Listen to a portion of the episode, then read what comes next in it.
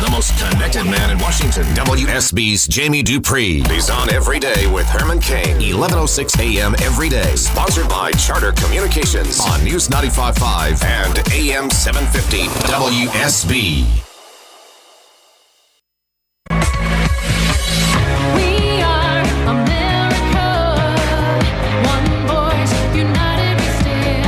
Why do you have any belief that you stand a chance to win this nomination, let alone the presidency?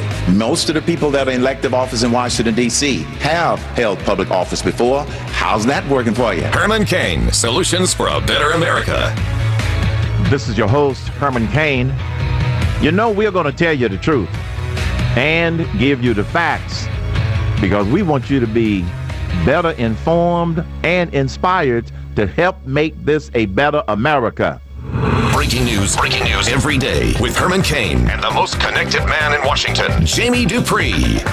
Welcome, Jamie. Hey, Herman, how you doing today, buddy? I'm really interested in what the House is going to vote on relative to two pieces of the Obama health law. Yeah, they are. Uh, it's uh, the continuing effort by Republicans, obviously, to take chunks out of the law, and, and in their hope, obviously, at some point replace it completely. Uh, there will be a vote today in the House to get rid of the medical device tax. This is something that has had a lot of bipartisan support, but obviously, if you don't have 60 votes in the Senate, you don't have a Republican in the White House, the chances for getting this done obviously run into some trouble. So this has been approved before. There have been majorities for it before in the Senate, but the Republicans have never been able to get a bill down to the White House to actually repeal this medical device tax, which was one of the different ways to raise money for the Obama health law and its implementation. That'll be voted on in the House. I would assume it would get easy bipartisan approval here. There are the votes for it in the Senate, but the Democrats have uh, blocked its action before, and I would think they would probably block it again. But look for Herman if they can get it through here. They'll try to bring it up in the Senate. You know, part of the strategy here for Republicans, and, and the same when Democrats were in charge, is even if something is going to get slowed down, you want to put the other party on the you know, on the record about it. The, the GOP, as we've discussed another a number of times, would love to get as many things down to the president and have him veto as many things as possible, so they could just keep ticking those off in a laundry list of you know the the problem is not the the Congress, the problem is not the president. You can hear that argument being made by Republicans, but the Democrats are going to do all they can to uh, frustrate the GOP and stop those bills from getting there. So, step one here in the House today on the issue of the medical device tax. The other thing that the House wants to get, uh, try to get rid of is something called the Independent Payment Advisory Board (IPAB), which is uh, part of the uh, the health law that has garnered a lot of opposition and, in some ways, a lot of Democ- uh, some Democratic opposition as well. I think the plan is to vote on that tomorrow. Now, later today, if I can segue real quick into another health-related story, Herman, Right. the, the Republicans, and we've discussed this a number of times, the issue of okay, what do you do next? On health care. You know, if you don't like Obamacare, you don't like the Obama health law, what do you want to do next? And we've talked about the plans that are out there. But then you have this U.S. Supreme Court decision looming and the possibility that they could rule that, yes, you cannot get subsidies to buy health insurance through healthcare.gov.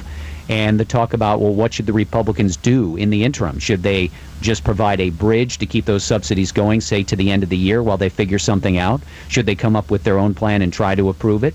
So uh, the Republicans in the House are going to evidently meet this afternoon to talk about that. Senators, uh, Republican senators, also trying to figure out. I would say this, Herman, just like the issue of what the Republicans should do as an alternative to the health law, there's no real agreement within the party right now. And you know, look, uh, if they were to win that court case over the next two weeks, I'm sure the Democrats are going to go on the attack immediately and point the finger at the GOP and say, okay, you struck down, you got the court to strike down those subsidies. What are you going to do to help all these people that are losing the money and maybe losing their health insurance as well? Yeah, I would agree with you. Now, the thing about the Republicans having an alternative, I saw an article uh, within a couple of weeks ago where they had actually drawn up a piece of legislation or they had put down some ideas relative to what they would do uh, in, instead. Uh, I just think that it's not accurate to continue to say that the Republicans don't have an alternative. Well, they don't may have- have, too many alternatives. They have alternatives. But they have alternatives. Absolutely right. But I'm not sure they have one that has 218 votes right now to get through the House. Yeah. And that's, you know, that's a problem for them because I'm sure the Democrats are going to stand back if they were to lose this court case and sort of say, okay, you guys fix it. Show us what you're going to do. Now, at the same time, I think a lot of Republicans would like to turn it back on the Democrats and the administration. And that's why, for example, last week there was a hearing in the House with the, uh, the health secretary, Sylvia Burwell, and Paul Ryan and a number of other Republicans uh, ran her up and down the flagpole by saying, well, what's your plan? And she said, "Well, it's it's not our problem; it's your Right. problem." And they said, Yep. "Well, no, no, no. You you know you've Yeah. got to have a plan. You're the ones who run this thing. What is uh, what is your plan going to be?" So we've had a lot of sort of skirmishing out there with both sides Yeah. getting ready, and of course we don't know what the court's going to rule. They'll have uh, another round of rulings being issued tomorrow, and then uh, the next few Mondays. I still think this case is going to come out right at the end, maybe like the 28th or 29th of June. While the Supremes are getting out of town. Yeah, their their, their term ends at the end of the month, Yep. and they take their summer break. Yes. Now, on the medical device tax, a lot of Democrats were supportive of repealing that Yes. one because they were catching a lot of heat from their constituency about it. Yeah, and there's several states that have been hit hard. Minnesota is one that pops into my mind immediately, where Democrats have been all over this, and a couple of other states as well. Yeah, so this is uh, th- this is definitely a bipartisan kind of thing. Uh, the, the the issue again is you can get this kind of bill through the House. I'm not sure you can get it through the Senate because of a filibuster. And then the question is, can you actually get it down to the president to force him to veto it at some point? It could well be you could see this rolled into a package maybe through uh, budget reconciliation later this year that the Republicans would force the president to veto uh, not only repealing the Obama health law, but these individual taxes as well. I forgot what the Independent Payment Advisory Board does. Um, they are they are basically there as a way to, if I remember correctly, look over uh, the the health law, Medicare, Medicaid, and all these different things to come up with different ideas on ways to save money. And remember, this is sort of the evolution of the death panels and more Yes. as to as to how you know they would- they would have rulings on what would be covered or what processes would not be. And there's a lot of people who would like to get rid of it. Obviously, on the Republican side, even some Democrats who have talked about it. Again, I think this is another. This is not meant as a mean thing to say. It's another message kind of thing for the Republicans, so they can tick off and say, "We voted to get rid of this. We voted to get rid of that." I don't see that it has much of a future in the Senate simply because the Republicans don't have the 60 votes they need over there to do what they want. Right. Did uh, Donald Trump call you and ask for your support? Uh, he did not. Yet. Did he call you? Not not today or yesterday. Oh, really? But maybe before. Okay. I just cleared my throat, That's a Jamie. non-answer, and that's a, what we call a, a non-answer answer. Yeah. Well, you know, it doesn't surprise me that he would be out there calling people maybe like you and others. Uh, look, you know, I'll say this about Donald Trump: uh, he may be a showman. There may be somebody who, uh, some people think he's a blowhard. There may be some people think he really doesn't have any place in this. But you know, he knows how to get attention, and he's a businessman and a developer. He may not have a spotless record or anything like that, but he's a guy who knows how to get what he wants, and he knows, I think, how to deal with people. Now, does this translate into a race uh, for president? I guess I would say this. We look back on Ross Perot, 1992. A lot of people thought he was a nut. He shouldn't have been in there and anything like that, but he got a lot of support early on. And I think mainly because he was not a politician, and he tended to speak sort of uh, straight talk uh, like that, and, but he wasn't seen as somebody that was beholden to political views. And I'm sure there will be a lot of people attracted to the message of Donald Trump simply because he's a straight talker. Uh, yeah, he's a famous name, but he also is not a politician. And, and I think that actually will sort of keep Trump around. I mean, look at the numbers in the polls right now. He's going to be on that debate stage in the first debate in Cleveland. I mean, he's going to Yeah. push off, uh, well, you know, at least one person who you might think of as a quote unquote real candidate.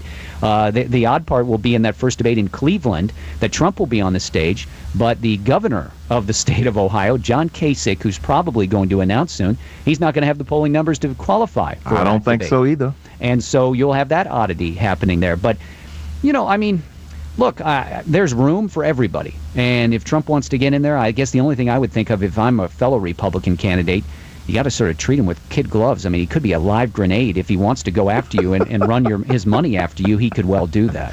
He could do that. But the other thing that I've noticed already this morning, he's I've seen other candidates on my TV monitors, and the reporters are asking them about what Trump said about Sure. this, what Trump said about this. He is basically he's changing the, the dialogue and the discussion for sure of the Republican candidates. Well, and you know, as with anything, I mean, uh, I, I think with Jeb Bush getting in, people are going to be asked, "What do you think about Jeb Bush?" With Donald Trump getting in, and then you know, once we get this field settled, then the race will get a little different in that you'll have more people doing more events that take little jabs at each other, and then we start to get into well. Uh, Senator Cruz, Senator Rubio said this today. What do you think about you know, and, Right. and, and some and Yeah. like that. And you know, Trump. Let's face it, Trump would be more disposed, shall we say, to saying things that are maybe more outlandish or more uh, uh, attention seeking than others.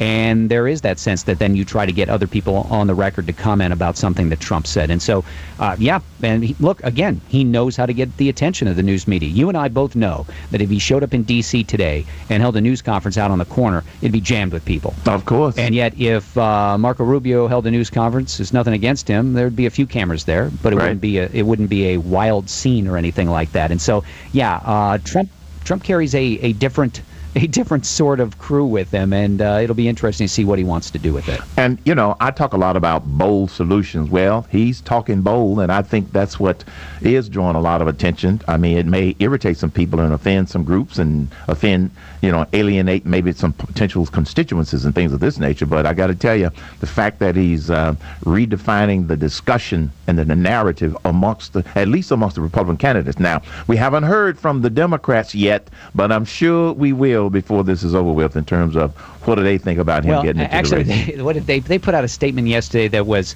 um, uh, a jab at the GOP. It was something like, "It's good to see that there is a legitimate candidate now in the race for president," or something like that. Yeah. That they were using to attack the GOP. Oh, yeah. Well, you you know who they want to go up against. Yes, and you know the other thing is we've seen some polling data that's out there, uh, uh, you know that that shows Bernie Sanders gathering more votes and everything. I'm. I'm I'm not convinced that he's gaining on Hillary Clinton in the sense that yes, some No. of his numbers are going up, but I think maybe he's consolidating the anti-Hillary vote or the people who just don't want to vote for Hillary within the Democratic Party more than anything else. Sanders has been able to do what I, I think Martin O'Malley could only have dreamed of at this point in time, and that is get people who are excited. I saw a little note today that Sanders is going to be in. I think he's going to be in. Well, he's going to be in South Carolina, wherever it is. I can't remember. And they've moved it from where it was originally going to be to a larger venue because they've had so many people reply that they wanted to come to the event. And so it, it's clear this early that Bernie Sanders has been able to sort of become that. That, that alternative maybe to Hillary Clinton within the Democratic Party, where, where you know whether he can do anything with that or not, that's a whole different issue. You said that they're ha- a hearing today on the commercial use of drones. Yeah, it's sort of interesting. I've been listening in on it, and uh, imagine this question: you know, like Amazon and these other companies want to deliver stuff to your house via right. drone. Using drones. And of course, the FAA, you know, they're all worried because they've got all these questions about how you regulate this and more and what kind of rules. Well, what about if they flew to, into your neighborhood to drop something at your neighbor's house? Can they fly over your house? Well, the Oh. FAA said today, well, they regulate everything 500 feet and above. And so this one uh, lawmaker said, well, what about five feet above my roof to 500? And he said, well, that's the gray area that we're still trying to figure out. I wouldn't want a drone flying over my house delivering somebody else's package because mistakes do happen, you know. You are correct, sir. Yes. You got it. Well, thanks a lot, Jamie. See you, Herman. You're listening to the Herman Cain Show. Breaking news, experience, and insight. Herman Cain brings it to you every day on the radio and at hermancain.com. Well, there's nothing drone about the presidential race now. Your questions on rapid fire 877 310 2100. Sick of being upsold at gyms? My guy, you're currently a base member. For $90 more, I can upgrade you to our Shred membership. For $130 more, you'll be a Swole member. And for just $300 more, you'll reach Sweat Platinum. At Planet Fitness, you'll get energy without the upsell. Never pushy, always free fitness training and equipment for every workout. It's fitness that fits your budget. Join Planet Fitness for just $1 down and $10 a month. Cancel anytime. Deal ends Friday, May 10th. See Home Club for details.